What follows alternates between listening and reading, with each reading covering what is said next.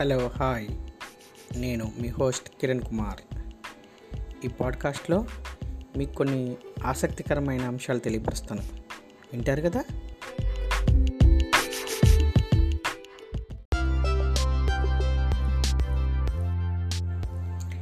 ఈ కరోనా సంక్షోభంలో ఆడవారికి మాత్రమే చిన్న శుభవార్త లాంటిది. లేదా వార్తే అనుకోండి.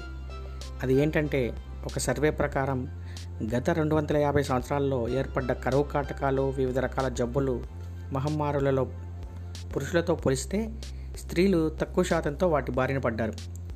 గమనించారా? ఇప్పుడు కూడా కరోనా బాధితుల్లో స్త్రీలు తక్కువగా ఉన్నారు.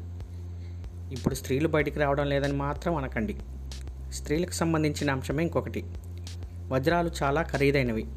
మరి వాటిలో అసలైనవి ఎలా గుర్తించాలి? వజ్రం గట్టిది కదా. నేలకేసి కొట్టి చూస్తే సరి అని మాత్రం అనుకోకండి. చిన్న కిటుకు. ఒకసారి మీరు వాటిపై మీ ఊపిరిని వదలండి. అద్దం మీద చేస్తామే అలా. వజ్రాలు చాలా మంచి హీట్ కండక్టర్స్. అవి అసలైనవైతే మీ ఊపిరి నుండి వచ్చిన ఆవిరి లేదా ఫాగ్ వెంటనే అదృశ్యం అవుతుంది అది అసలు వజ్రం. నకిలీవి అయితే ఆ ఆవిరి కొద్దిసేపు అంతే ఉంటుంది. ఇంకో విషయం. సెల్ ఫోన్లు చిన్నపాటి ఇతర ఎలక్ట్రానిక్ గ్యాడ్జెట్లు శుభ్రం చేసేటప్పుడు ఇలా చేయకండి. మనం వాటి మీద ఏర్పరిచే నీటి ఆవిరి వాటిలోకి వ్యాపించి అక్కడే ఉండిపోయి అవి పాడవడం కానీ ఫంగస్ ఫామ్ అవడం కానీ జరగవచ్చు.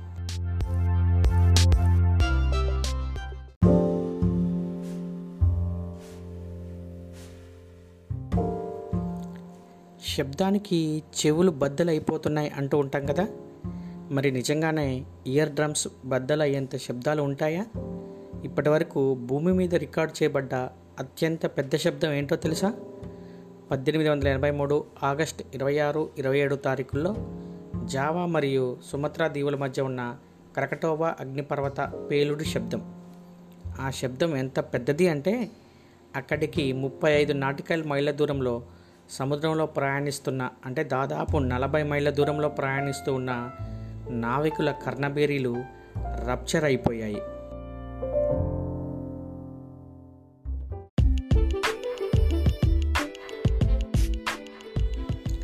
ఇంకో ఆసక్తికరమైన విషయం. ఆటో బ్రోవరీ సిండ్రోమ్ అంటే తెలుసా? దాన్నే గట్ ఫెర్మెంటేషన్ సిండ్రోమ్ అంటారు. మీరు ఆల్కహాల్ తీసుకోపోయినా మీ శరీరం ఆల్కహాల్ ప్రభావానికి గురి అయ్యి చూసేవాళ్ళు మిమ్మల్ని లిక్కర్ కన్జ్యూమ్ చేశారేమో అనుకునేటట్లు చేస్తుంది. దీనికి కారణం మనం తీసుకున్న షుగరీ ఐటమ్స్ను మరియు కార్బోహైడ్రేట్స్ను కలిపి మన శరీరం ఆల్కహాల్గా మార్చేస్తుంది. డ్రంక్ అండ్ డ్రైవ్లో దొరికితే నాకు ఆటో బ్రూవరీ సిండ్రోమ్ ఉందని తప్పించుకోవచ్చో లేదో నాకు మాత్రం తెలియదండి.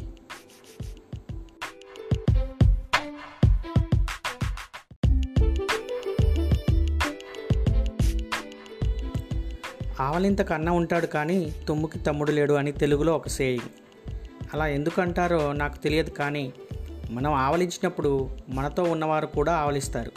అయితే సైకోపాత్స్ మాత్రం ఇతరులు ఆవలించినప్పుడు చాలా తక్కువగా మన ఆవలింతలు పట్టుకుంటారట. అలా అని మనం ఆవలించినప్పుడల్లా మనతో పాటు ఆవలించిన వారిని సైకోపాత్స్ మాత్రం అనుకోకండి ప్లీజ్. మరిన్ని విషయాలతో తరువాత కలుద్దాం. బాయ్. ఇంట్లోనే ఉండండి క్షేమంగా ఉండండి. Thank you. Me host Kiran Kumar.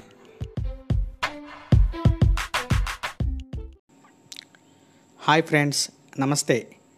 This is Kiran Kumar your host. A heart welcome to my podcast channel key review. Though it was the fourth podcast in my channel, I never thought I would podcast a topic in English. Recently, I joined English language proficiency course. There, I am trying to overcome my fear of speaking English so that I am trying it in English. Don't bother, next podcast will be in Telugu. So, encourage me. If there will be any mistakes, excuse me and let me know the suggestions. Today's topic is tea. The history of tea consumption in India is very interesting. The British made an excellent propaganda and ventures to make the Indians to addict to the tea. At first, they tried to establish tea estates in Assam and other parts so as to become largest manufacturers and exporters of tea in the world. Later, they tried to make Indians to addict of the tea. In an article, I found an interesting fact that in Varangal, in those days, people were supplied tea with small clay cups without any cost, and they were allowed to take those cups to their houses.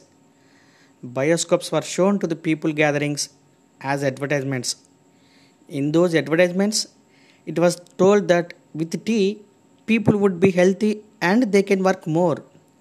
It attracted the farmers to drink tea every morning.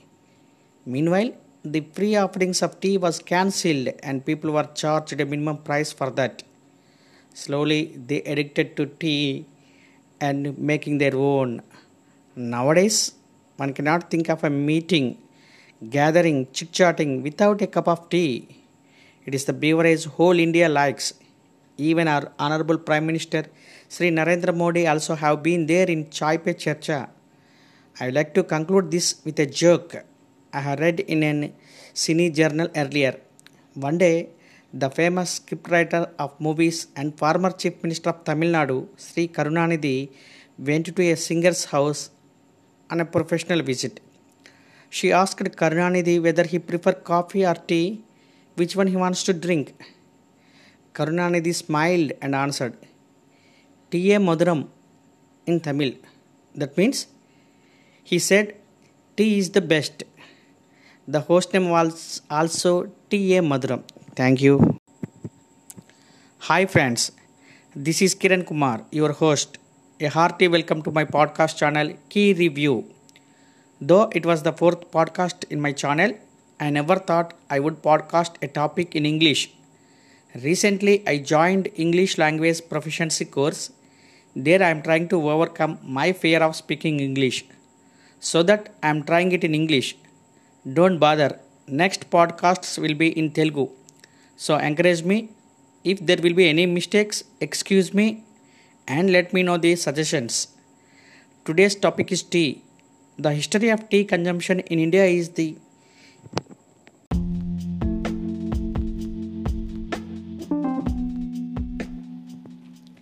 నమస్కారం నేను కిరణ్ కుమార్ మీ host చాలా కాలం తర్వాత కలుసుకుంటున్నాం మిత్రులారా ఈరోజు మన podcast నూతన జాతీయ విద్యా విధానం రెండు వేల ఇరవై.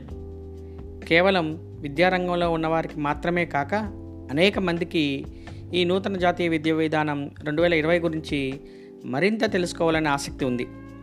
ఎందుకంటే దాదాపు మూడు దశాబ్దాల తర్వాత భారతదేశం విద్యారంగానికి సంబంధించి ఒక కొత్త విధానాన్ని తీసుకువచ్చింది. ఈ ముప్పై సంవత్సరాల కాలంలో ప్రపంచం అనేక మార్గాల్లో ప్రయ పయనించింది ముఖ్యంగా శాస్త్ర సాంకేతిక రంగాల్లో అనేక ఆవిష్కరణలు చోటు చేసుకున్నాయి. వాటికి అనుగుణంగా మన జాతీయ విద్యా విధానంలో అనుకున్న మార్పులు జరగలేదు. వాటిని సరిచేస్తూ కొత్త పంథాలో ముందుకు వచ్చింది జాతీయ విద్యా విధానం రెండు వేల ఇరవై. మిత్రులారా ఈ పాడ్కాస్ట్లో కేవలం ఎన్ఈపి ఇరవై ఇరవై యొక్క పరిచయం మాత్రమే ఉంటుంది. తదుపరి పాడ్కాస్టుల్లో ఎన్ఈపి ట్వంటీ ట్వంటీ గురించి మరింత తెలుసుకుందాం. Education is the manifestation of perfection already in the man అని స్వామి వివేకానంద విద్యకు ఒక అద్భుతమైన నిర్వచనం ఇచ్చారు.